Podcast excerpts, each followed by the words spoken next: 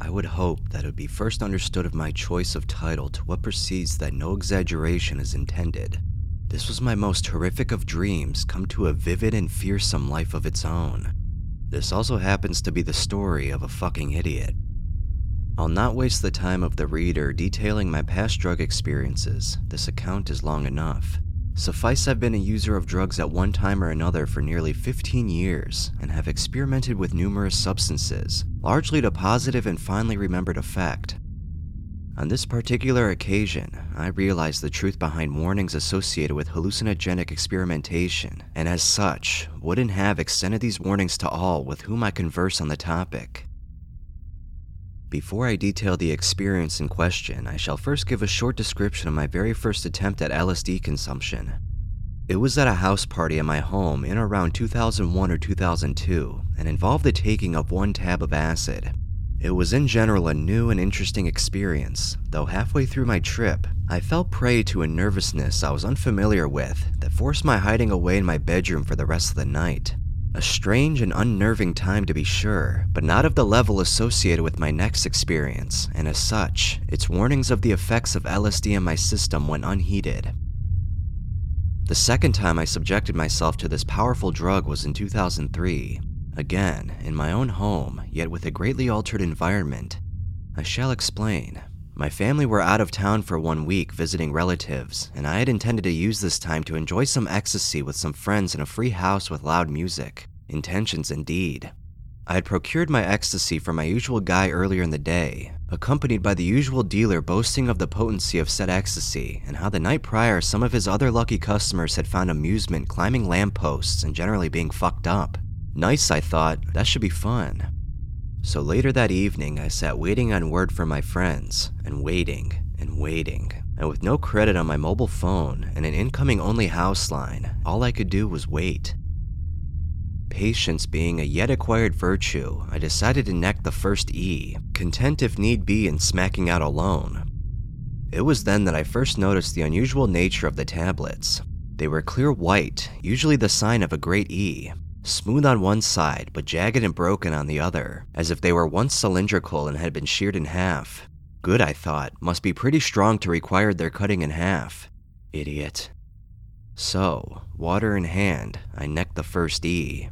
Oh shit, was my first thought. No sickly bile like pill taste. Damn, these could be duds. Slightly puzzled at my supplier's assurances of the high quality of the pills and annoyed at the prospect of waiting hours for a buzz that will never come, I sat in front of my TV and computer and waited with some music. Having consumed the first on a fairly empty stomach, I guess if they were the genuine deal I hoped they were, I would have had little longer than an hour to feel their effects. Half an hour passed, and nothing. No tingle on my neck, no swirling of my stomach, no blurring of my vision, nothing. Growing increasingly annoyed with the burn I was facing up to, I took the stupid and forever regrettable decision to neck the remaining innocuous tablet, half out of hope that they were just very mild E's, and half out of anger at the waste of a good night. Sat on, listening to music and surfing the net, TV putting out some background imagery. Another hour or so passed when it struck. A slight and barely noticeable shifting of the image on my computer screen. Hardly anything a seasoned acid user might notice, but for me, it was a punch in my face. Immediately, I recognized the sensation as being one I had felt much of on my first trip. A wave of panic swept over me. Jesus fucking Christ. That was acid. Oh my god, I thought. What the hell? That shit was acid. I've necked two fucking acid tabs. My mind began racing at the prospect of what that horrible fact meant. Jesus Christ, I'm alone here. I took a deep breath and tried to force myself calm. A futile idea given what was to follow. Relax, I thought. Enjoy it. It might be good fun. After all, I had first tried acid in the hope of experiencing all the crazy world bending effects they are reputed to induce. Perhaps I'll just have a conversation with God, or spend the night in convulsed stitches of laughter at my cat or something. But I knew such ideas were a joke at best, as the creeping fear had already begun, and would continue. Within minutes of the first rush, the circular motion of the TV, floor, and walls was in full swing, and the fear was growing. A bizarre reaction to be sure, to be utterly petrified by nothing in particular. I paced the living room in a nervous funk, hoping for some kind of solution. I have to throw up, at least try anyway. Forcing my own vomiting was something I had never done before, never needed to, and I understood perfectly how violent and unpleasant it would be. But I was more than willing to pull my own stomach out from my throat if it would only save me some of what would later happen anyway. I dashed into the bathroom, lifted the toilet seat, and assumed the position. Without a second thought, I shoved my hand down my esophagus and wiggled my fingers, retching immediately, but not throwing up. Tried again, but nothing. It was at this point that when I took a moment to catch my breath, the urgency and true seriousness of what I was currently doing occurred to me, and this made me even more terrified. Vomiting now seemed my only chance, Resolute, I again pushed my hand as far down my throat as I could and kept it there, eventually producing the desired result. After a few heaves, I knew my stomach had given up all it would. I washed myself off, temporarily calmed, and returned to the living room. Once cocooned under a duvet on the couch, only a few moments passed until the sounds began changing, the violent, angry insanity that was blaring from the TV, a program about the WRC World Rally Tournament, was taking on an increasing menacing air as the acid decided to fuck with my hearing. Sounds would drift out to a faraway distance and then sway back into a brief booming din, and then back away, and then back again. Back and forward, back and forward. This fucking noise, I had to make it stop. I clambered for the remote to hit mute, terrified by having to move at all, I lay there in silence, almost. I could hear my fucking heartbeat do the same shit louder, quieter, louder, quieter. Fuck. Then a car drove past my house at speed, producing the sound of an insane fighter jet. I turned the mute back off. Things were getting worse. I'd be caught in the grips of rushing fear that would force my eyes closed and clench my fingers tight. And all the while, I knew I had many, many more hours, never mind minutes or fucking seconds left of this shit to endure. I was trapped in a self induced mental cataclysm, unable to form rational thoughts, pleading with my own consciousness to just fucking relax. I knew I was fighting the effects of the acid and thereby making things far worse for myself, but attempts at calmness were met by increasingly powerful waves of terror. It was as if the acid had a consciousness of its own and had directed it entirely toward making this experience as horrible as it could. And with the swirling noises in my head, I could on the odd occasion almost make out the snickering laugh of my new worst enemy. I began succumbing to desperation, looking every few seconds at my mobile phone in the hope that it would somehow become useful. Anyone could phone, anyone, and that would be all I would need. Even if someone dialed it by accident, I could beg them to phone one of my friends so they could come over and help me get through this.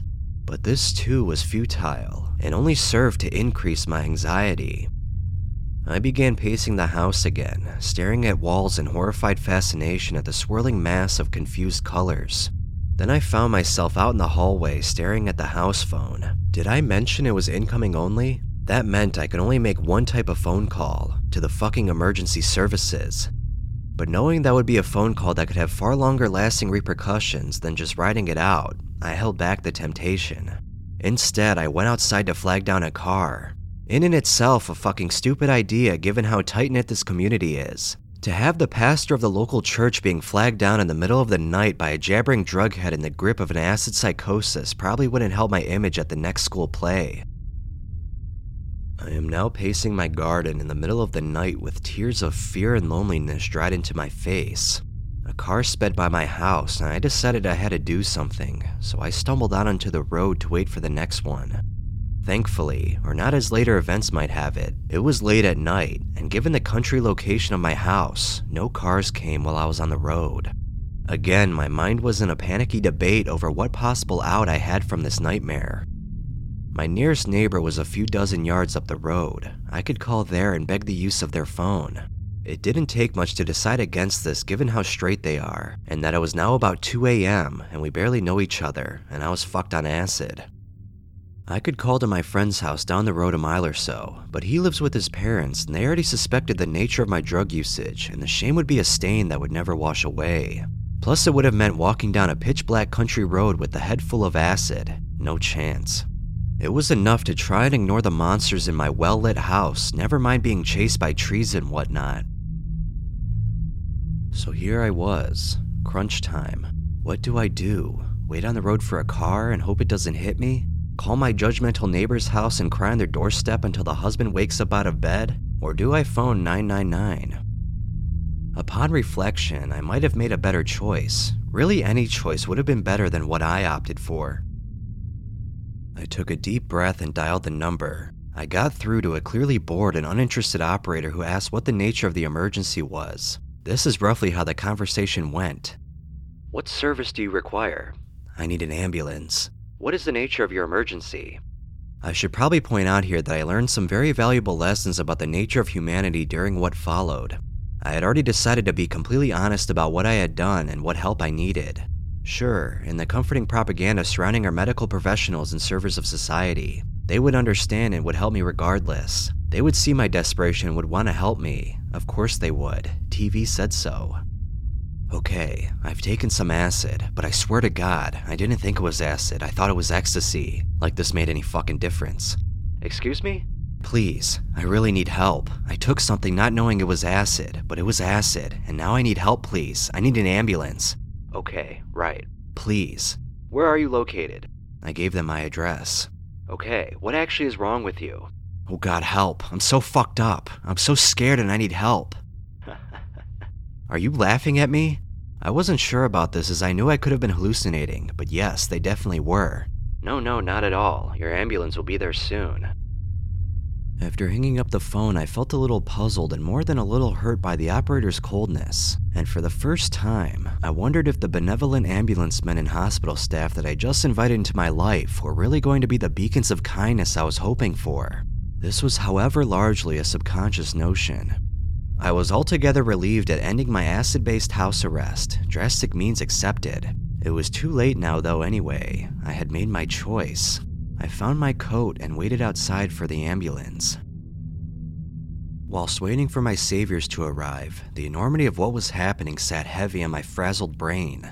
I had just taken, half by accident, two hugely powerful LSD pills and had now called an ambulance out to my own house. My own fucking house.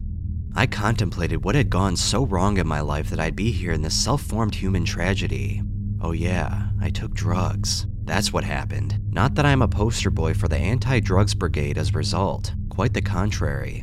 In fact, my love of recreationals is as strong as ever, but still, at that moment, waiting for an ambulance I'd called for myself, grappling with a chronic fear of just about everything, I couldn't help but curse the entire concept of expanded reality. Back then, I would have gladly settled for an entirely sedentary life full of nothing more chemically stimulating than sex and video games but at least I had help on the way out, right? Actually, to be honest, hindsight is a marvelous, useless thing. Given it, I may, no would, have told those ambulance men to fuck right off, or at least hidden in the bushes until they had driven away.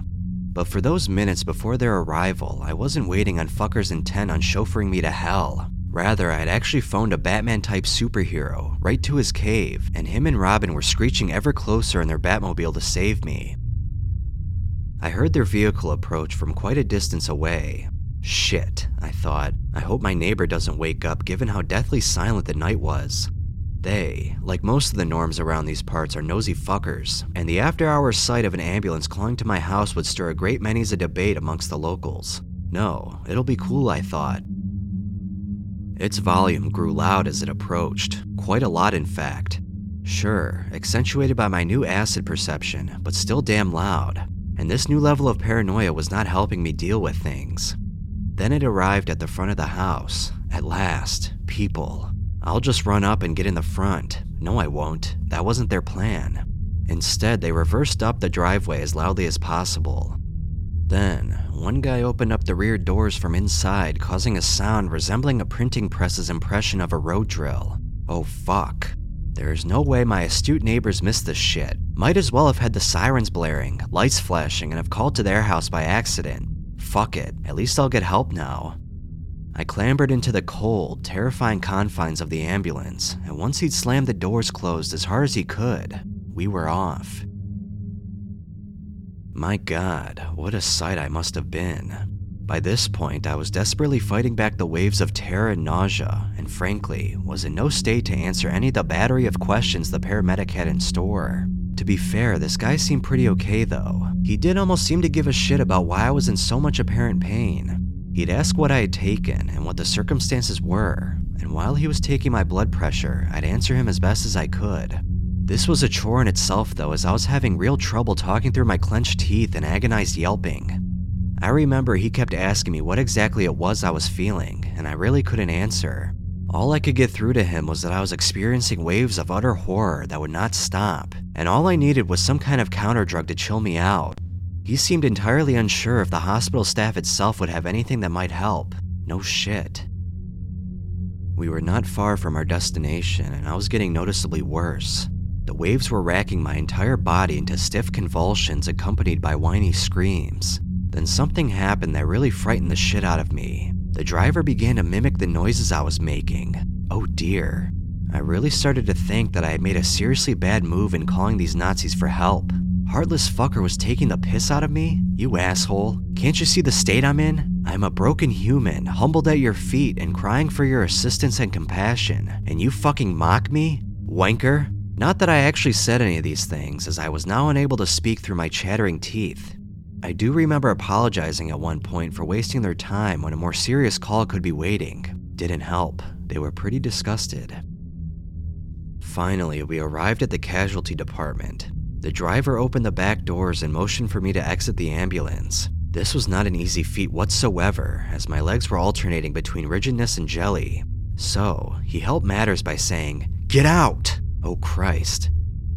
He led me through to the emergency ward where nurses, and I think a patient or two, were already staring at this human flotsam that just dribbled in. He said to a woman sitting in an office, What do you think of this? Oh god. I thought he had meant for me to go into the office, but obviously not, as the woman half panicked and said, No, go over there, and motioned towards an empty bed. I had arrived, quite possibly the worst place on the face of the earth for a paranoid acid fuck up to be. There probably are, in fact, worse places to end up, but when you've made your way to a hospital and are literally crying for help and have made the utterly mistaken impression that these people actually want to help, this is as bad as it gets. If there is one thing that I've learned, it's that acid psychosis and the negative judgment of strangers do not go together. I think honestly, I would far rather have had the complete shit kicked out of me by other drugged up wankers than be exposed to the soul destroying coldness of these people. One thing I will never forget, as long as I live, is her eyes, and that bitch doctor's utter disdain and revulsion that poured from them. I was begging her, begging her to help me. Her cruel responses were more than I could bear as I sank deeper into confusion, fear, and now, self loathing. I remember telling her that I hadn't meant for this to happen and that I had meant to take ecstasy. Her response? What's the difference? What's the difference? You fucking moron! I knew now that these people were not only dispassionate norms, but they also had years of medical training to inflate their ego and instill them with the ability and willingness to look far down upon those who they disapprove of, or simply do not understand.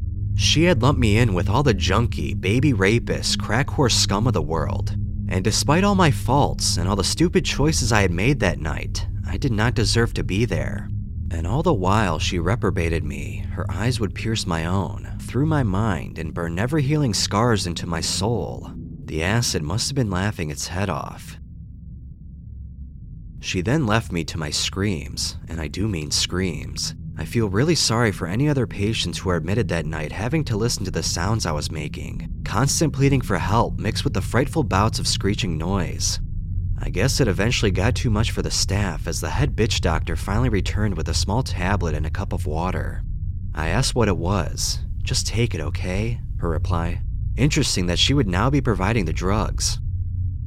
I swallowed the pill and returned to my nightmare. It mustn't have been more than 10 minutes when everything changed. I was calm, completely calm, in fact. If I were in any other place on Earth, I would have felt pretty damn good. It was in the semi blissful state that I began noticing the trails. I'd stare fascinated at nurses walking by, and the cool outline shape of their figures would trail for seconds behind them. I waved my hand in front of my face and thought, hey, this is the shit people describe. Cool. I think I even managed to smile. I must have slept very briefly as I remember opening my eyes with the distinct feeling that whatever it was she had given me was rapidly wearing off. The irrational panic was returning. There would be no more screaming. It was then that a nurse was brought over to talk to me. Compared to the other Nazis I'd been faced with, she was a fucking saint. Still had that mild air of superiority mixed with a healthy dose of judgmentalism, but at least she could be reasoned with. It was while talking to her that bitch doctor, witch doctor, overheard me mention that I was a father. She immediately demanded to know if they were in the house during the night. I told her they were away on holiday, realizing that if I had said yes, she would have been on the phone to child services and the police like a shot. Fucker. That would have made her fucking day, I'm sure, trying to put well loved and well parented children into care. Eventually, it got to the point when they wanted to know if there was anyone I could call to pick me up. I named a relative and gave the nurse her phone number, feeling sure that she at least would be pretty cool with what had happened once I explained the situation. A few minutes passed when she returned. The asshole doctor asked if there was someone coming out to pick me up, and the nurse replied, no. The doctor's immediate reply, they won't come out and pick him up?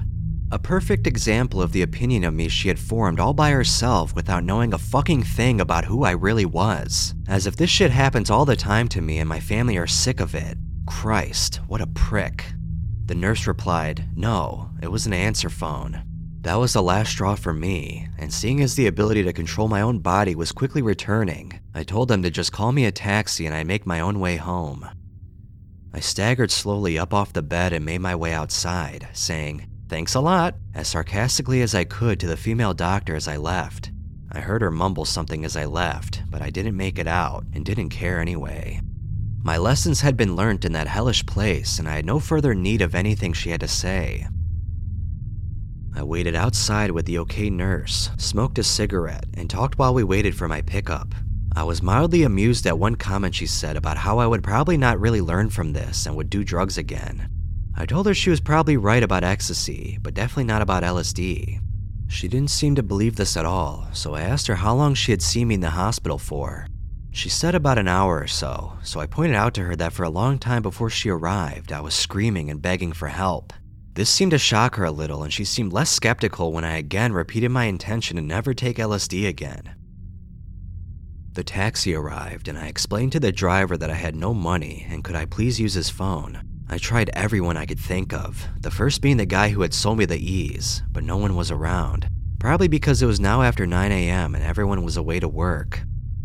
I asked if he could drop me at a friend's house close to there, hoping he would be home and could pay for the ride. We got to his house and I banged on the door, praying hard for him to answer. He did. I asked him for the money and paid the driver. I then stepped into his house and closed the door behind me to an overwhelming wave of relief and shock. I was safe. At last, I was safe. I was no longer alone with no one but demons to taunt me. Finally, I was with a friend. He could clearly see something very bad had happened, and certainly seemed a little shocked at the story I relayed to him. He too was stunned at the coldness of those whom I encountered that night, and the harshness with which I was treated. He said I could crash until I had come down. I was not out of the woods yet, so I went upstairs to the bathroom to put some water on my face. I was shocked at how I looked. My face was gray, my features were gaunt, and my hair was stuck up in the air at a weird angle. My god, I thought, I must have looked like this for hours. I returned downstairs and curled up into a fetus on his couch. I asked him if he could phone that guy who sold me the shit and get his fucking ass out here to take me home. He said he would phone him from work and have him call around to pick me up. I thanked him deeply, feeling truly humbled by his honest desire to help me. He left, and I laid there exhausted, unable to sleep as the panic was not quite done yet, but calmer nonetheless. It was over. Soon after, the guy who sold me the LSD arrived to pick me up and take me home. The first thing I said to him was something along the lines of, You fucking muppet, that was LSD. He kind of laughed slightly, genuinely surprised, but he soon realized the seriousness of what had happened once I told him the details of the previous night. He apologized, and that was okay. I wasn't mad at him for what had happened. Maybe when I was in the depths of psychosis, I had cursed him, but not anymore. Even if I had the energy to be angry, it was not his fault, it was mine. And besides, I was already feeling like some other higher power had put all of this into motion to enable whatever learning could be gained as a result. I arrived at my house and he asked me if I needed him to come in and keep an eye on me. I told him I'd be okay, so he left. Now, I really didn't want to be on my own. I knew already that the whole experience had affected me greatly, and there was much I needed to understand. I walked into my living room, identical to how I would left it all those hours ago. I collapsed onto the couch and began to cry. I didn't stop until I was asleep.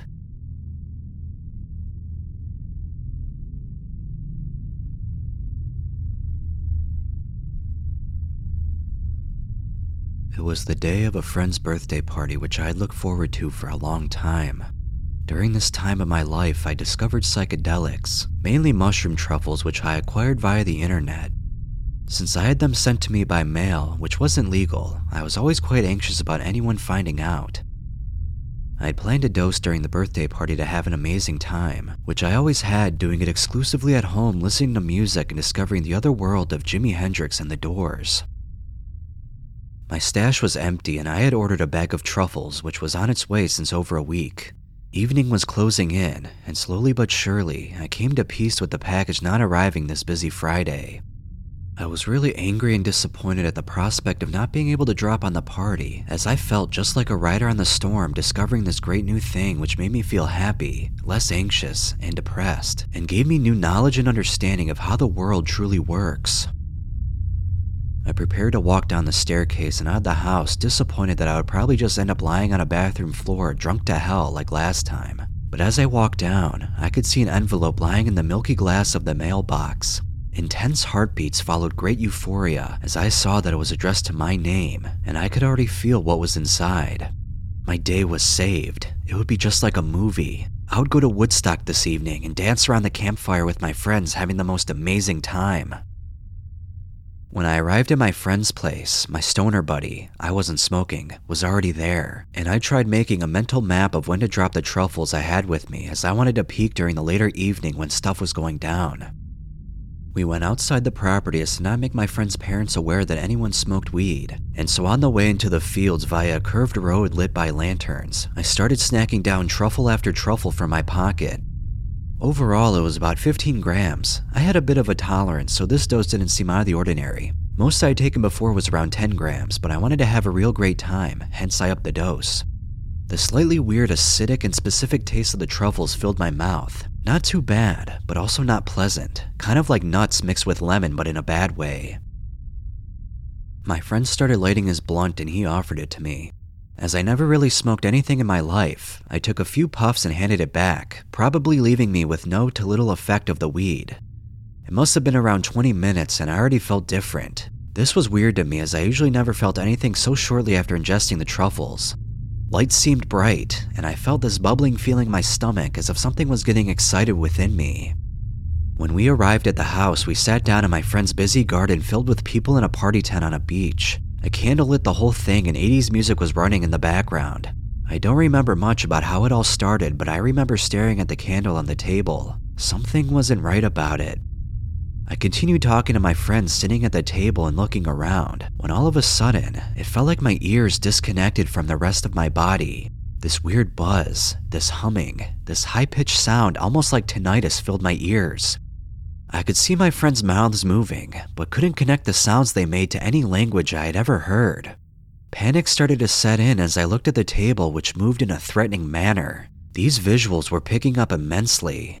The glass in which the candle sat started warping and flying around the table.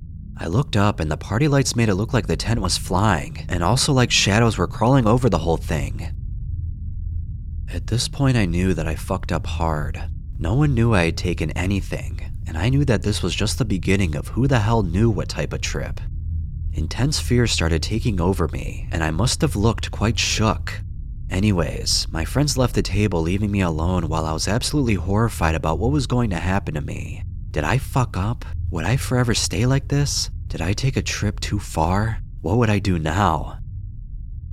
An immense feeling of impending doom came over me as the world around me stopped making sense. People standing around were looking like they had hidden plans to plot against me. Everyone knew all of a sudden that I was on something. I could read their thoughts after all. The police would arrive any second to arrest me, so I had to get away. I stood up from the table and left the party tent. I was unable to identify any faces at this point and was scared shitless that anyone would see me like this, so I decided to take off from the party. All my surroundings were entirely alien, and I could not identify any spot or place I had previously been at before. I started walking through town towards the dark to hide myself from people who were obviously trying to do horrible things to me. I remembered the path me and my buddy took before and felt a connection to it. I walked down the curved lantern lit path towards a spot we had previously been at. Time stopped making sense, and the curve became ever steeper while the lantern started bending over me like fangs trying to catch me. I started walking faster and faster, paranoia driven that at any second someone would grab me from behind. The curved path felt like I had rotated around myself multiple times at this point as nothing made sense. I was becoming increasingly aware that I had royally messed up this time. At some point, I entered the dark as no more lanterns lit the path. My fear was at the point that I thought I was going to literally die.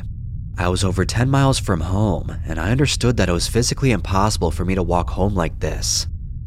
I started walking into the vineyards, up the rows in the dirt. I constantly felt things touching me left and right, and could physically hear sirens and other auditory hallucinations haunting and preying on me.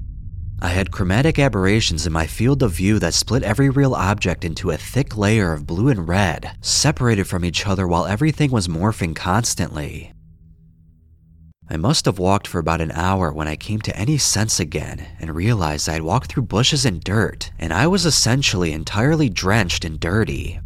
I was on top of a hill outside the village and could look down to where my friend's house was. I didn't know how I ended up here and felt like I would never be able to go back now. I got the idea that if I forced myself to throw up, that maybe the trip would stop and it would all go away. I got to my knees and pushed my fingers into my mouth. Doing this while high on mushrooms was probably one of the most disgusting feelings ever. Even though I was extremely committed in throwing up, I just couldn't. My mind was literally melting as the trip got stronger and stronger, and I lost complete touch with reality. I threw the baggie in which the truffles had been into a sewer and made sure it was fully gone. After all, it would be picked up by agents who would investigate me doing other drugs, and I had to hide it as best as I could. They might fingerprint or DNA test the baggie and track me down. At this point, I was fully psychotic and could not tell reality from the hallucinations. I was constantly teleported forward and backwards in never ending loops, walking around the same place over and over again. I constantly lost my phone in my own pocket and had to stop and try to recover it. I had activated fly mode so no one would track my location or try and call me. A light was moving towards me from behind. I was done for. The Secret Service would scream to put my hands behind my head any second now. I had to flee. I threw myself into the side of the field to duck down from the beam of light trying to track me. The suspicious van, just a random dude, drove by and I was safe from the eternal torture they would subject me to.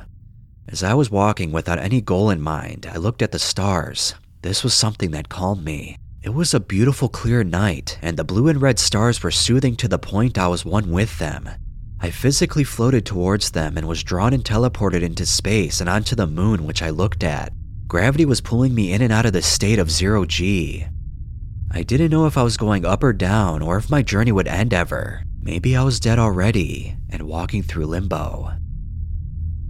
I was crying at this point, completely helpless and fearful of what was going on. I felt like a kid lost in the supermarket while his mom suddenly disappeared, except I was drenched and high in the middle of the fields. Eventually, I understood that I needed help and that the only way out of here was to call one of my buddies who didn't know I took something. I called, and after the phone rang for what felt like an eternity and me having to confess and ask for help, I said to my friend that I wasn't feeling alright and that I needed help. He asked where I was, and I might as well have answered in hell. We tried navigating around and trying to track down my location, which I of course could not give any input about. Eventually, I decided to simply start walking back to town. As I came back and entered civilization, everything was alien. The facades of the dark houses looked like faces looking down upon me, judging. Cars looked like foreign technology, like bugs on the road, and the lantern's light was odd. It was like I could not pinpoint the exact color they were shining in. Eventually, my friend told me to stop fucking around with him and go read a street name so he could come pick me up. I was standing one meter in front of the street sign, but had to squint my eyes and tell him letter by letter to even tell him how it was called. At this time, an airplane flew over somewhere in the sky and it felt like Valkyries coming down on me. The sound of it was right in my ears, immensely loud and threatening. It sounded like it was 20 meters above me and the sound had infinite reverb, but it wasn't. My friend told me to come to the train station, and so I stumbled there. A train came in, and for some reason I thought I had to get onto the train, so I started running to catch it while my friend screamed at me through the phone to not get into the fucking train. I obeyed and waited until the train was gone before jumping over the tracks without thinking twice. I could have died here, no joke. My friends looked at me while walking back to the party and asked me what the fuck was going on and why I was so dirty and fucked up. I didn't tell them, but they obviously knew something was up. They parked me outside with my stoner buddy as they thought he would be the only one who knew what was up with me. He probably felt really guilty as he must have thought that I had gone schizo or some shit, smoking his blunt, or that I overreacted to it. The rest of the evening was really uneventful. I continued discussing about the universe and the truth of life and other concepts with my friends on the campfire tripping balls. I was just talking absolute insane nonsense. I tell you this story to make sure you are aware of the dangers of not following safe use protocol when using psychedelics. I should have never tried a higher than before dose in a foreign setting without a trip sitter. I pretty much heard every single rule there is concerning trip safety and paid the price. Don't be stupid like me and always respect the drug. Even though I woke up the next day feeling drained but normal, it might not end this lucky for you, and you might have to deal with severe mental issues following the experience. Stay safe. Psychedelics are no joke. Even though this was my only bad trip among a ton of amazing ones, a bad trip is always 10 times worse than an amazing trip does good for you.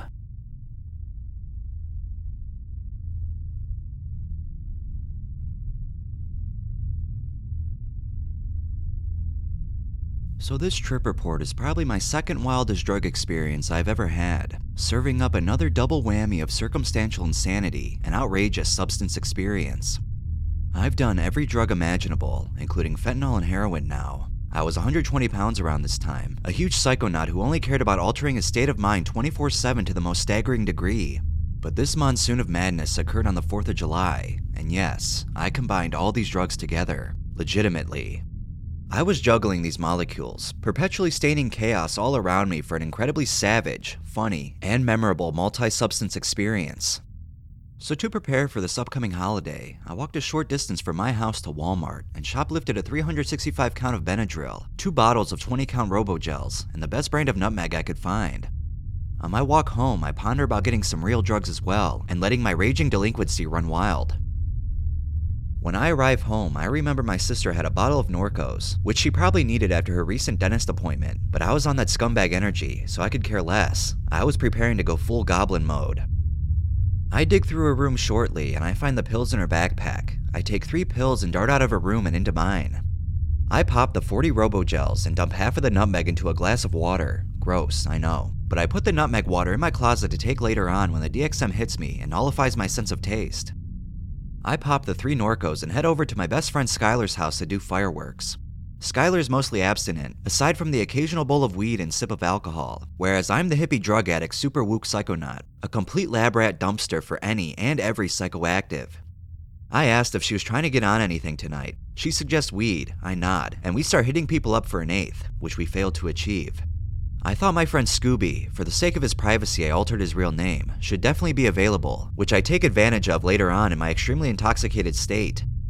We go to her garage eventually and fish out the fireworks. The DXM and Norcos have hit by now, and I'm feeling fantastic, aside from a bit of nausea. The dissociation made me hallucinate multiples of each fireworks, shining brightly in my double vision. All my limbs are buzzing in euphoric static.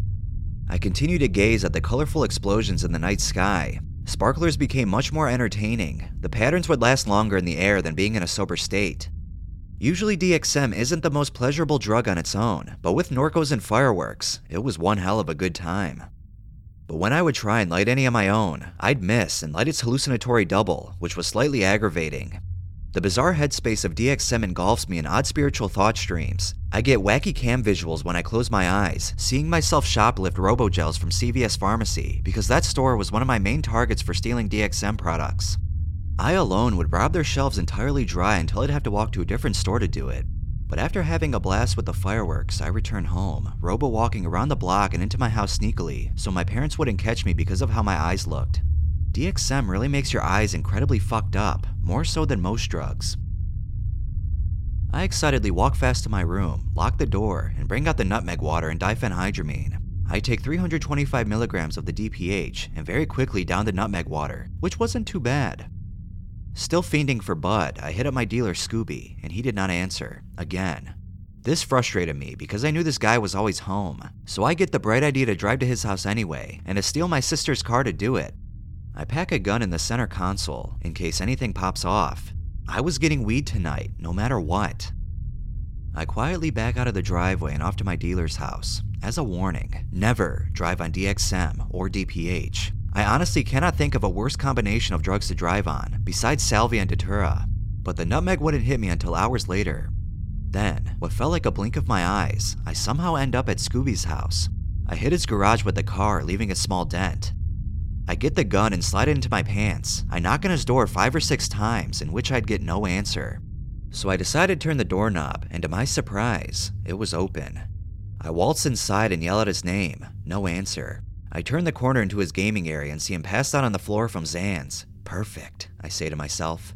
On his coffee table are two large snowballs of cocaine, about an eighth of weed, as well as an empty script of alprazolam. I take all the weed and one of the snowballs of coke. Then I remembered he always puts his sheets of wax in his fridge. I take about an eighth of the ounce. I wanted to leave some of the drugs so it looks less suspect and make him think he lost it while zanned out.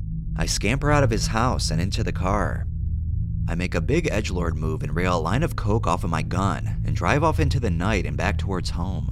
Again, it's like I was transporting. I snap out of my blackout and I'm almost home. I thought, damn, some music would sound amazing right now. I turn the radio to Ariana Grande's Side to Side song. I cringily start singing and dancing so much so that I flew over to the side of the road. Oh fuck. I knocked off the passenger side mirror on a fucking telephone pole. I literally about flipped my sister's car into a cornfield, but recovered last second. I U turned back around and parked in a close neighborhood where the mirror had flown off. I searched for it, forgetting what I'm doing like 10 times because of the DPH short term memory loss. I could not find that shit for the life of me. I get back in the car and slowly drive the two minutes home. My sister is going to be so fucking butthurt, I thought. I not only stole Norcos from her, but her car as well to rob a drug dealer, then broke her mirror off on the way back. Talk about reckless. When I arrive back, I do my honest best to park nice and evenly in the driveway. Boy, did I fuck that one up. It was probably the worst parking job in history. It was completely slanted, even after giving it a third and fourth try. I give up and head inside, making as little noise as possible. When I make it to the basement, I notice my sister in the same spot on the couch as she was before I left. What a relief, I thought stupidly. I avoid eye contact with her and sit in the rocking chair in front of the TV. There are red outlines and clear hallucinations crawling all over the TV. It all looked extremely 2D and very surreal. Electric shocks from the DPH body high circulate through my heart. It was slightly orgasmic, but with the sprinkle of fear of cardiac arrest. It intertwined with the feeling of snapping out of it. After my close eyed visuals ended, zap, a lightning strike of simultaneous pleasure and pain. I forcibly closed my eyes again and thought I was back at Skylar's house, and the memory replays begin. It felt as real as actual real life. She was asking me about the weed. I turn towards her and say, I already took my sister's car to get an eighth from Scooby. I'm pretty sure it's still in her car. Zap. Electric shock. I snap out of it and realize I just said that to my sister. Fuck. Did I really just snitch on myself? My sister pauses the TV show and starts yelling at the top of her lungs. You what? What are you on right now? Shit, fuck, she knows I'm fucked up now, and that I stole her car to go get drugs. This is bad, really bad. If my parents find this out, I'm so fucked. My sister was trying to wake them up. My short term memory toys with me. I forget why she's yelling, but urge her to stop, as she only gets louder. Get it out of my car! I finally register what's going on, get up, and go to her car. It took me 10 minutes to even find it, but a sigh of relief nonetheless, until I step out and see the passenger mirror gone. Then my relief manifests into anxiety. I have to think of something to cover my ass fast. I think some weed and coke should help me come up with something clever. I go back inside and show my sister I got the weed out of her car. She's now just convinced I'm extremely stoned on weed, which wasn't too far off. I'm about to get stoned now though. As I'm walking upstairs, I notice a translucent geometric pattern layered across the walls. It looked like this. I thought this was unbelievably cool. When I touched the center of these patterns, they'd ripple like ponds, where my finger would seemingly glitch through the walls. This geometry was quite reminiscent of psychedelics. Once I'm done playing with these open eye visuals, I get to the hallway to my room, which is right across from my parents'. Shadow animals crawl in and out of holes in the ground or into my parents' room. I thought I was tripping over them, even though they obviously weren't there. I get in my room and speedily shut the door. I take the weed and coke out of my pocket and decide I'm going to sandwich the coke between the weed and put wax on top. What a fucking magnificent bowl, I thought. I'm about to get dummy zooted, Banana Land zonked. I'm ready. I open up my window to blow the smoke out. After the first hit, my ears ring like tinnitus and my vision stutters. My heart races like a wildebeest that just escaped an attacking lion. After the second hit, I feel the nutmeg kick into action. I'm higher than shit, utterly sent. The euphoric pleasure is in sync with my visuals. Behind closed eyelids were rotating gears like that of a grandfather clock, spinning, spinning, and spinning. The intensity in my head increasing, increasing, and increasing. Gibberish talking can be heard from all directions. Surfaces became bodies of water. Every wave indicated a new wave of sensation or plateau of intoxication. The moon outside my window turned into a glowing Robin Williams, and it seemed like he was trying to convey to me something important, yet comical. My consciousness feels like it's rising upward. It's very difficult to gather my thoughts. My mouth was sandpaper. I go to the kitchen to grab something to drink. While I'm getting some V8 juice, I glare at the dozens of eggs we had on the bottom shelf, and that's when I had the thought, the divine plan, the genius opportunity. I'm going to egg my own house. Yes, you heard that right. To make my family think someone else did it and knocked off the mirror while they were doing it. Yeah, it was someone else who did it. Some random person that just didn't like me. I chuckle maniacally and grab one of the dozen's eggs and head outside to my front yard. Here we go, I say to myself. I empty a whole clip of eggs all over my house. I can't believe I just did that. My house is now dripping in egg. I hope I didn't make too much noise, I thought. On the way back inside, I get tackled from behind by a huge wolf. I flinch, and the wolf pounced right through me. Fuck, a translucent wolf. My heavily altered state seemed to be tickling my amygdala big time. Even with the cocaine, I did not feel like moving anymore. I just want to listen to music by myself. I go inside and downstairs, and my sister is now gone. I sit in the rocking chair with the empty box of eggs in my lap and put my headphones in. The music intensification was riveting until I blacked out.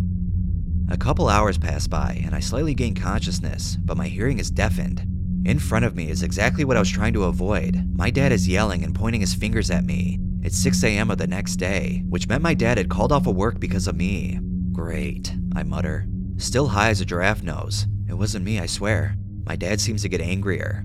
Finally, my hearing is starting to restore itself. You have the damn eggs in your lap. God fucking damn it. How stupid could I be? My dad was also so baffled by my idiocy.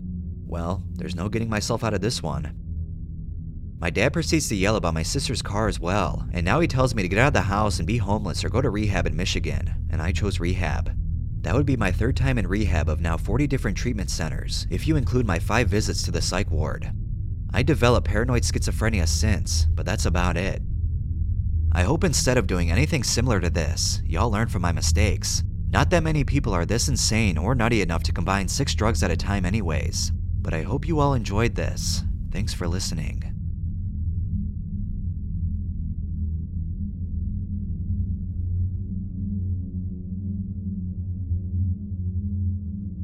I would like to start by saying I have used, this is in no order, merely in the order I thought of them amphetamines, weed, acid, but who can tell what's acid, anyways? Ketamine, opium, mephedrone, oxycodone, codeine, dihydrocodeine, cocaine, MXE, DXM, 25C NBOME, 2Cs, CBEMP, mescaline, shrooms, 4-ACO-DMT, NN-DMT, 5-MeO-DMT, 5-MeO-MIPT, Ritalin, Valium, alcohol, tobacco, solvents, once but they sucked, and some antidepressants. Because they were there, they didn't do anything though.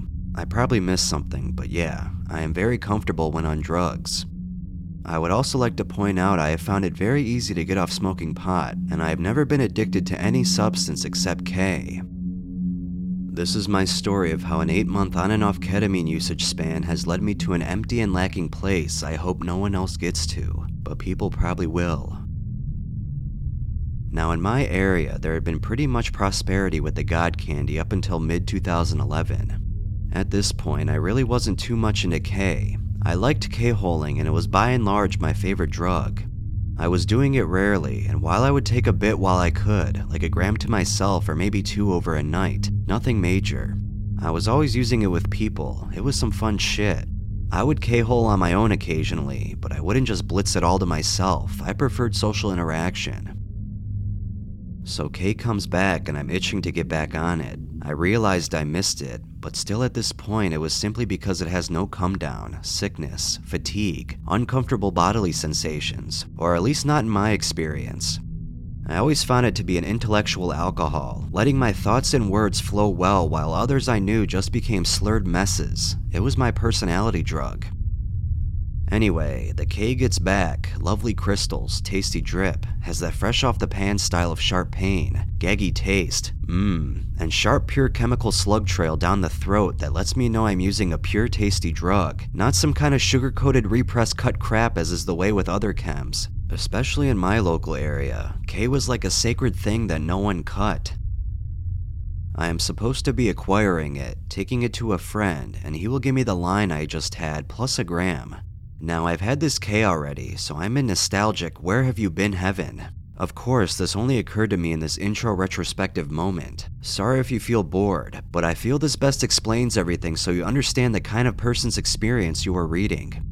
Instead of delivering it, I just buy all of it up front with cash. Me and my fellow K warrior, we shall call him M, are very excited to get on it.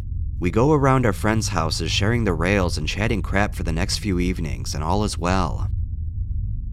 Now, I mentioned the on and off nature of the K climate. The off section came in around May. At this point, I had been using it liberally for a while, and had begun doing it alone occasionally because my tolerance was dead to rights. Fucked, you might say. I was not worried though, it's to be expected due to my tolerance and wanting to make my cash worth it. I still wasn't at that legendary 5 grams per day stage or anything like that. Nailing a G over the night was still okay for me to be honest. But I was growing fonder of the K hole, the strange noises, colors, spinning vortexes of crushing green glowy light.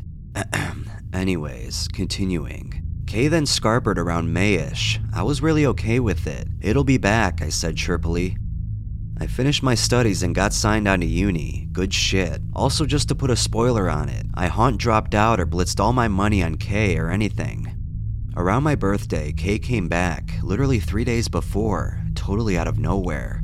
My cash had recovered from the last spot of K, and it wasn't 25 to 30 pounds of G anymore. It was 20. Even better. More K, I thought.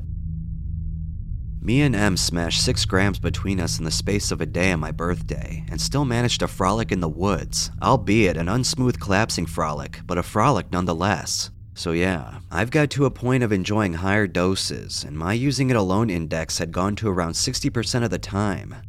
At this point, it's still mainly tolerance, but a bit because I enjoy just giggling to myself and watching some nuts film like Zeitgeist, etc.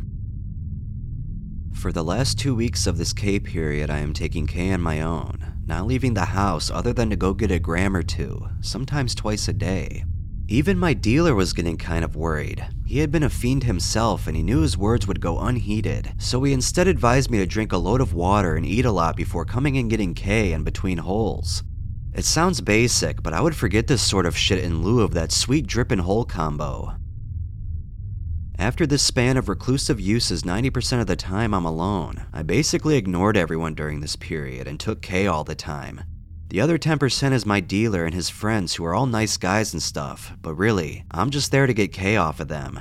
We have laughs and it's all good, but I wouldn't be there if someone else had K at that point.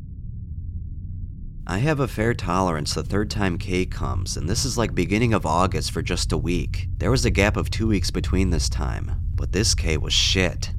A new guy had come from somewhere with K, with K in it, but with some white medical powder and other shit. It didn't stand, but I was huffing it all up for the K it was worth. I don't hang around with my other dealer anymore, despite saying I would like to session with them, etc. I was just making small talk, but I haven't seen him since. It still got me where I wanted to go, but it was kind of shitty, not being those godly crystals of love that they once were. Now, I have a girlfriend and have done so since last December. She appears again later. The third time the K comes around, I am rearing for it. I need it, and it's a constant fucking supply. I was literally shaking with laughter and glee. I gave him 160 pounds and got 10 grams from him, two of which someone else had bought. I gave them their two and took my eight over the course of three days. I was in the K space, waking up at 9 a.m. after five hours sleeping, huffing a line, lazing around eating cereal and watching endless movies, TV series, documentaries, etc., not leaving and barely speaking to anyone. About mid August, I've been taking it daily. Not in gross amounts, just a couple G's a day, repeated journeys to my dealers. They all think I'm some kind of K machine. I have ceased taking it with even M, one of my best friends and follower of the Ket. Again, it's actually 80% alone and 20% with people due to me getting on it at my dealers a bit longer because they would feed me K just to watch me take huge lines. They seemed under the impression that I thought I was awesome or something, and one guy who came there thought I thought I was cool. I really didn't. I envied them. They were taking 80 milligrams a line and would lose all motor coordination. I was taking 300 milligrams a line and would literally have perfect balance, coordination, and all I have really lost is my cash. This doesn't bother me that I was spending 40 pounds a day. I didn't miss a single day taking it, and on Fridays, I would go through 80 pounds worth that night into Saturday morning till 12 when I would go get another half gram. Damn. I get to the end of August and I'm still hoovering it up all the time. I start uni on the 7th of September. I don't use in uni, but in all my spare time I am on it. I spend a bit of my loan, but not that much really. So, anyways, I think about K all the time. I love the shit. On the train home, Ket. In my lectures, Ket. I barely sleep. I can't sleep after K anymore. I used to get lovely sleep, not anymore unless I do 0.7 in a line and horse myself to bed. I would say around the 21st of September, I think to myself, I have a fucking problem. But as my dissociation second personality said, you have a fucking problem. Ha! I get mild urinary discomfort, no pain, no blood, it's gone now, etc. I stopped doing it for like two weeks and let my body heal. I still think about it daily, but thanks to this very website, I realized that you can piss in a bag off this shit. But after two weeks, I have a line, no discomfort. I blitz once again until my stomach starts going sour. I get these weird cramps. They don't hurt, but they have me a bit hunched now and then. I crank up my calcium and vitamin intake, Ket Logic. I haven't taken K with anyone for this period of time until a week into October. I quit, cold turkey. Fuck this shit, it will ruin me. I don't like it. Now it gets to the modern day. I have taken it once since then, and it wasn't enjoyable. No pain, but I couldn't stop thinking about the year I had spent ignoring my friends.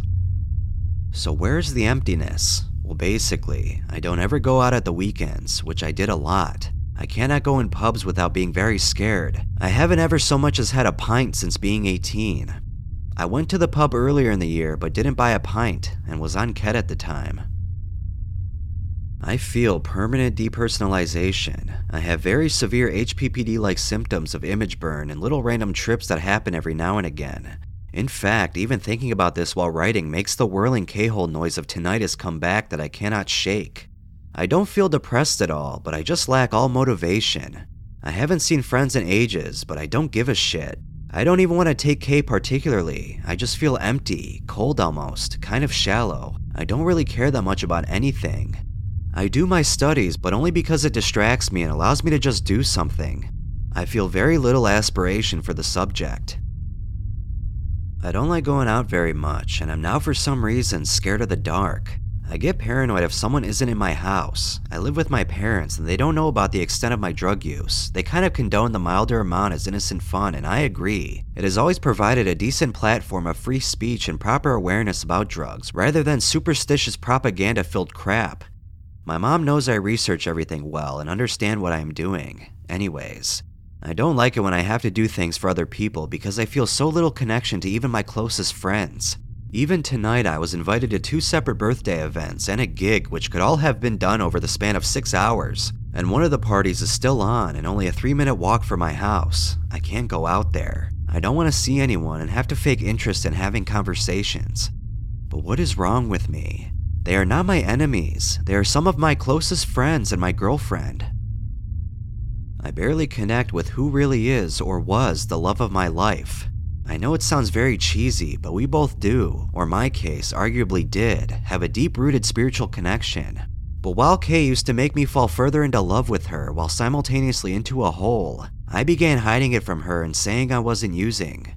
This went on from July onwards. I wasn't neglecting her, just wrongfully justifying a wrong act that my shame never ends on doing. I only told her in joking connotations that I had a problem. We were probably arguing about Ket or something as she had found out the lies a few times. But now at this point, I feel a bit broken. I can't feel upset. I feel happy sometimes, but it's more just a slightly elevated mood. I don't even care when I am sick. I used to always be proactive, and now I find myself just sitting at home watching crap on the internet. I decided to write this so that someone can hopefully learn from this. I was invincible. I mean, before K. I would be the one who was healthy on the session. I would get the okay come downs. I could take loads of strong hallucinogens in combination and feel fine. I was one of the people who talked the most and inspired conversation and made people laugh, not to toot my own horn. I wouldn't throw up and would always be headstrong and know what to do in situations of bad trips coming on in the group, etc. Now I really am a shell of who I once was in most aspects. I still exercise, go for walks and stuff. I live in a town where there's a nice array of nature spots, a 10 minute walk up a hill. But really, I don't care about doing them. I know at this point you are thinking, yeah, I get it. The dickhead Ket had fucked himself up and now he doesn't care. But I'm just trying to stress the lack of humanity I have left. I really hope it comes back, and it's not been that long since taking it, but still, I feel kind of, well, nothing, but it may not wear off. I don't blame the ketamine, and all drugs should be legal. It's the morons who take them who give drugs a bad name. I could have kept to a sensible usage, my other friends did. I was never pressured, no one told me to, it was never glamorized. In fact, plenty of people at each stage tried to tell me I would become sour. As a Ket addict, I knew, called it. I didn't listen, I made the decision, I acted, so I must face the consequences of my actions and grow up and deal with it. I wish I was depressed. I would at least feel something tangible instead of this gray area of bleak thought. I'm not saying I don't have a laugh sometimes, and I do see people on occasion other than uni colleagues, but I really am sour. I don't understand why people would want to speak to me, so I shut myself at home so they don't have to listen to me talk about crap and they can get on with their lives. Well, that's my most depressing monologue ever. I hope you didn't feel bad during reading that, and I'm sorry if I made you. I'll let myself out. Thanks for listening.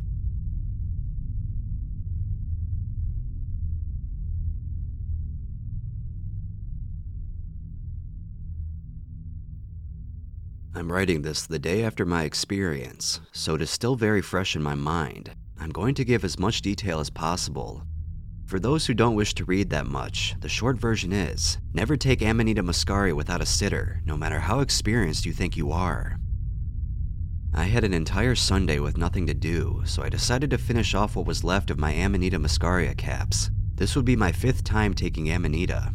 I thought I was prepared. I was very wrong. I had ordered Washington State grade A dried caps from a reputable online retailer a few months prior, and my first two experiences were with this. Two medium caps for a nice buzz lasting about 6 hours, four medium caps for a stronger high lasting 10 hours. They were quite pleasant, aside from the occasional muscle twitch with the stronger dose.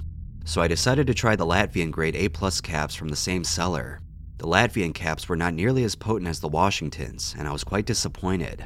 Two medium caps did nothing. Four medium caps gave me a light buzz for about two hours. I decided that I would finish the Latvian caps and the Washington caps at the same time four small medium Latvians and four small medium Washingtons. So I was expecting about the same high I experienced with the four medium Washington caps previously. I'd estimate that this was about a half an ounce altogether, maybe 20 grams at most. Note that for all five of my experiences, I ate similar food in similar quantities. A light lunch consisting mostly of grains like pasta and bread, about 30 minutes before consuming the caps. I experienced no nausea whatsoever, as some others have reported. The caps began to set in about one to two hours after consumption, as usual. It started with a feeling of my body getting lighter, then my vision started to be affected and it was difficult to focus on details. The effects increased as they had previously for about four hours. At this point, my vision was clicking on and off as if someone was flipping a light switch every second or so. I had experienced this before with a stronger dose of Washington's, but this time it was a bit more intense. It was difficult to focus on the TV, so I decided I would take a nap until my vision returned. There wasn't much else I could do at that point. As I stood up to go to bed, the effects suddenly became much more intense. Instead of a light switch flipping on and off every second, it had become a very rapid strobe. I could barely see where I was walking. Then, the effect changed. Now I was getting a still image smaller than what it should be, and it was rapidly zooming towards me. This repeated over and over again with the same image, increasing in speed with each repetition. Then it felt like I was repeating the same moment over and over again, as if time had begun to repeat itself rather than just the image zooming at me. At this point, I completely lost my mind. I came to the sudden realization that I was in hell. Hell was realizing that your entire life up until that point is nothing but a false memory, and that you will continue to experience that moment forever, and it would always be fresh. Nothing that I thought I did in life mattered, and it made no difference which choices I made because ultimately, at some arbitrary and anticlimactic moment, I would realize I was in hell and that I would repeat my life over again from the beginning without this knowledge I had suddenly acquired. I screamed, Oh God, oh my God, I'm in hell. I am an atheist, so I don't believe in a God, or hell, or eternity. The horror faded briefly, but it was quickly replaced by something that, to me, was somehow more believable and even more terrifying. This next part is very difficult for me to describe without a diagram, but I will do my best. I felt like my consciousness floated out of myself, and looking down, I could see what I interpreted to be the universe. It was a vertical loop, like a roller coaster track, and I was above it observing the whole thing. It was segmented into pieces with the largest at the bottom, and they progressively got smaller as they came to the top, then larger on the other side until they met the bottom again. The very bottom point was my birth, and the largest segment was my life as I thought I'd experienced it up until now. Each segment was my life again, starting at my birth and ending with the moment I realized I was in hell. The size of each segment corresponded to the speed at which I lived it, such that as I came around the loop, my life sped up each time I experienced it until I reached the top. Then it began to slow down again with each lifetime. I had already repeated my life several times, and now I was at the top where I could observe everything. The universe was nothing but my consciousness in this infinite loop. I was the only thing that truly existed, and I was doomed to live out a pointless imaginary life over and over again for all eternity, peaking at a moment of truth, loneliness, and sheer terror, then returning to ignorance to repeat the cycle. I began screaming uncontrollably. It never stops! It goes on forever! This was worse than any nightmare I'd ever had. I have no idea how long I continued to scream, but my throat was very sore the next day. As if that was not enough. For some reason, I thought I could control what was happening in this moment as it repeated. I felt like I could make things better for myself by choosing to repeat a happy moment over and over again, instead of realizing I was doomed for eternity. So I tried to imagine I was doing something fun. It didn't work. It wasn't enough to imagine it, I had to actually do it. Since I believed nothing mattered now and that the outcome would always be the same no matter what I did, I had no fear of death. I was sort of already dead, no concern for the well being of others, they were just figments of my imagination, and no cares about consequences. There's no such thing as prison or police. So I tried to go outside in an attempt to change things. It took me a while to get to the door of my apartment open, but eventually I did. Not before I got so frustrated that I threw a bookshelf across the room, however. I felt like I was in a dream now. The single moment was no longer repeating, but I still had no grasp of reality. I ran outside, down the stairs, and into the street. Luckily, the speed limit around my apartment complex is only 5 miles per hour, and there are lots of speed bumps, so I was in no danger of being hit and killed.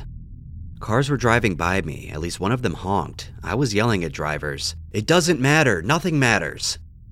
I distinctly remember looking one woman straight in the eyes as she slowed down to drive past me. I yelled at her, and she had a look of fear and confusion on her face that I will never forget. I kept running, and for a second I thought I could fly.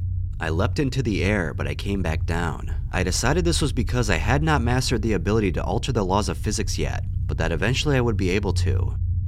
I wandered around for quite some time, lost in the maze of apartment buildings and parking lots. At some point, I walked through a pond that was waist deep. I was talking loudly to myself, stumbling about, soaking wet, and yelling nonsense at the few people I saw.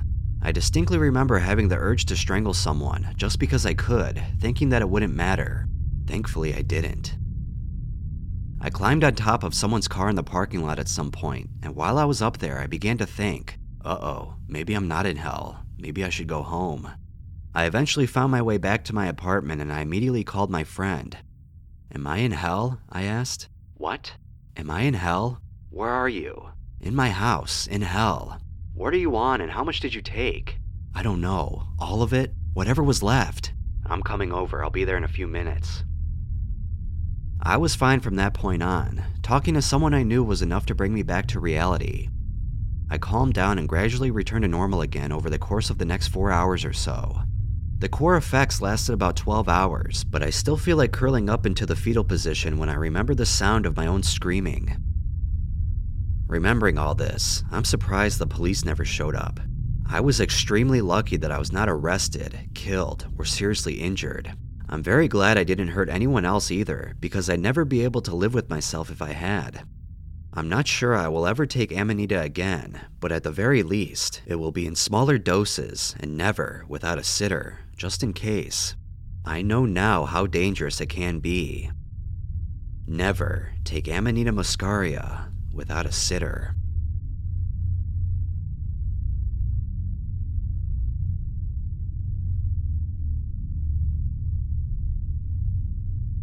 I had gone down to a head shop close by my house, interested in buying 20 times salvia, for I wanted to try it now instead of later because the next week I would be put onto a new medication, Accutane, and I had no idea the effects of mixing the two. I entered the shop and asked for it, being asked for my ID in return. Thus, I exited the shop with $30 blonde K2 in hand, hoping to simply later get high and go for a walk. I waited till my parents were in bed, and then I slipped outside with my bong and a full bowl of the K2. I sat down on my patio and lighted up.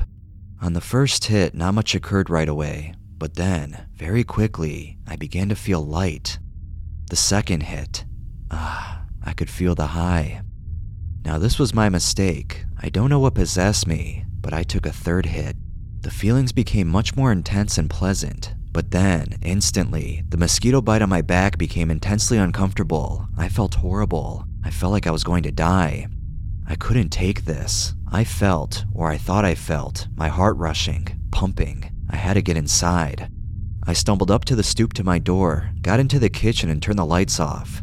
I walked over to the sunroom where the TV was still on. I had expected to watch some TV afterwards. I turned the lights off. Instant relief. I then turned the TV off. I remembered I still had my bong in my hand. Shit, where the fuck could I put this? I thought to myself. Well, I crawled on the ground and managed to stash it next to the back of my couch on the edge, generally where no one would go. All was dark, so I figured it would be alright there while I got better. Here's where it gets weird. Now, I can't remember if this happens now or after I got onto the couch, and then maybe I wander back to the floor, but it happens earlier on. I'm apparently still on the floor, feeling like dying. I don't exactly remember the course of events, but I had some incredibly uncomfortable mental visuals and experiences. I was being transported through different realities, experiencing what the world could be like, fucking different dimensions. It was horrible.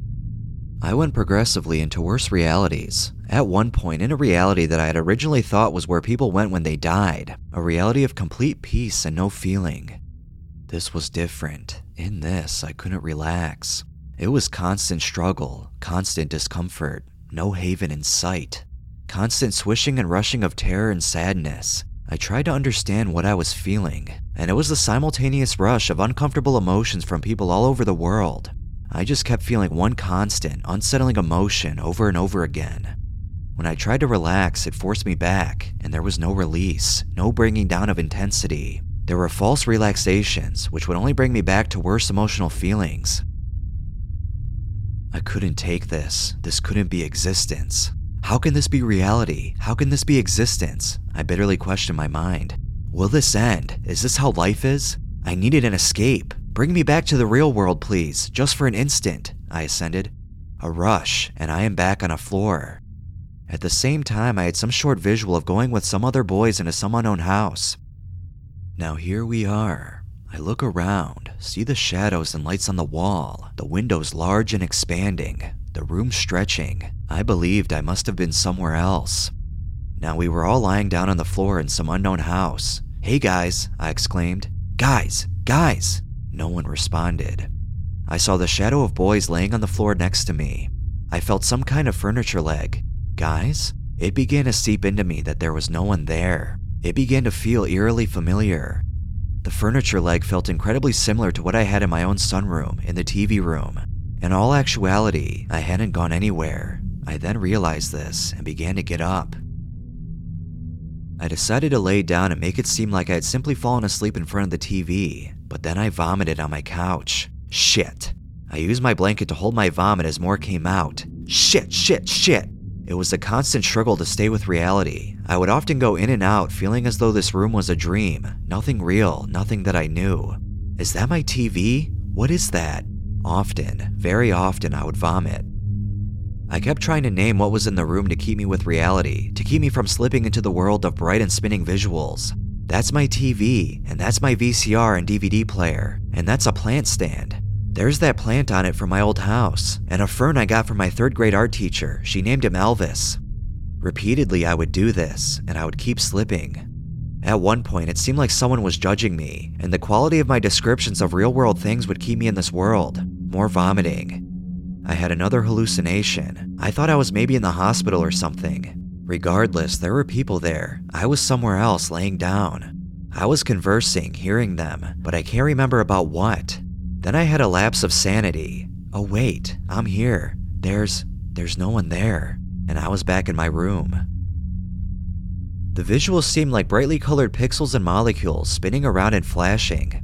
At one point, the room spun out of control. I couldn't take it. Stop this! Stop now! I always had the ability to talk to the real world, and I always had the ability to move. More vomiting. I quickly realized that my hands were always there. They could always take me back and my feet. I always had 10 fingers and 2 feet. They kept me grounded. I would stare at my hands as they, synchronized, made different shapes and moved their fingers. Here are my hands. They have 10 fingers total, and they have 5 separate.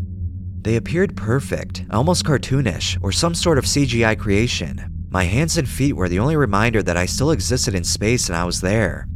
I slid my glasses onto the floor so as to not get them dirty, Vomiting kept me in reality as well, those powerful surges that I can now more easily control by clenching my fists. As it left me, that's when I felt most real, the most alive. It is all difficult to remember, but I do know that now I heard footsteps and creaks from above me. My parents' room is just above and to the front of where I was sitting, and this is where the noise was coming from. I couldn't let them find me here in this space, not like this. There was too much vomit. There was a pool between my knees and the blanket. After some waiting, lights began to flip on, and my mom came into the sunroom. She asked what was going on. I said I felt sick. Yeah, me too, she said. Not like this, I thought. She watched and stood there as I vomited. It seemed like time was frozen. She wouldn't move. She asked what I thought it could be. Food poisoning? No, I don't think so, Mom. I vomited again and again and it refused to hold back. Nothing much came out, but it hurt.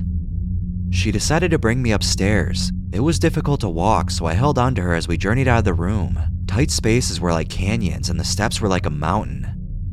I made it to my room and fell into the bed. She gave me a bowl to barf in and a towel. My shirt was already off from when I took it off downstairs when my mom found me. Soon I threw up into the bowl. I don't know how long I was there, but my face would not leave the bowl. It just stayed in there. I threw up some more. My mom eventually took the bowl and washed it out. I laid there, my desk lamp on.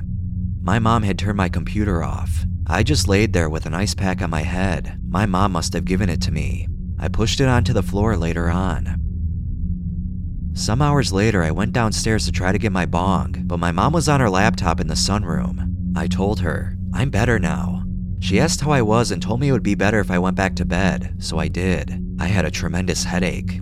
I went back to bed, and then some hours later, I saw that the hallways were dark.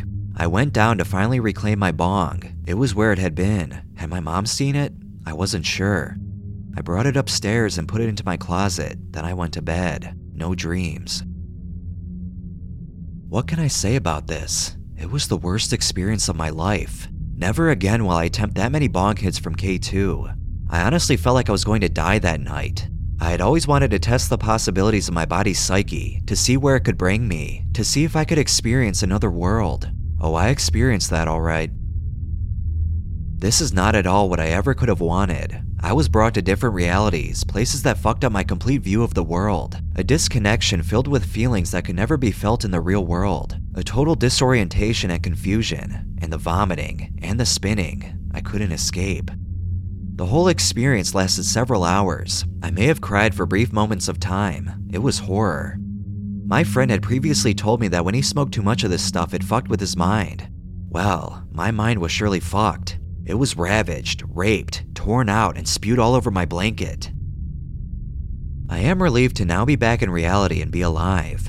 This world is much better than what I had previously experienced. I always knew deep down that the real world was the one with furniture. I always knew to come back here, and that's why now I deeply hold on to it. What changed me were the transportation into other realities and the clash between them, and the visceral feelings of vomiting and touch. I learned that what keeps us grounded are those inner bodily feelings within the chest, and letting go means going away. That if I'm not prepared for something, I gotta suffer and learn. I only learn when I go down the hard path. I am by no means denouncing K2. I've used it countless times since my horror show. I find it a very stimulating product that is many more times potent than weed. I can do many hits of weed from my bong without any feelings of death. It produces no feelings of relaxation for the most part. It's mainly a means to get high. My friend tried two hits from my bong even after I told him about my experience. He overdosed, but to a much lesser degree.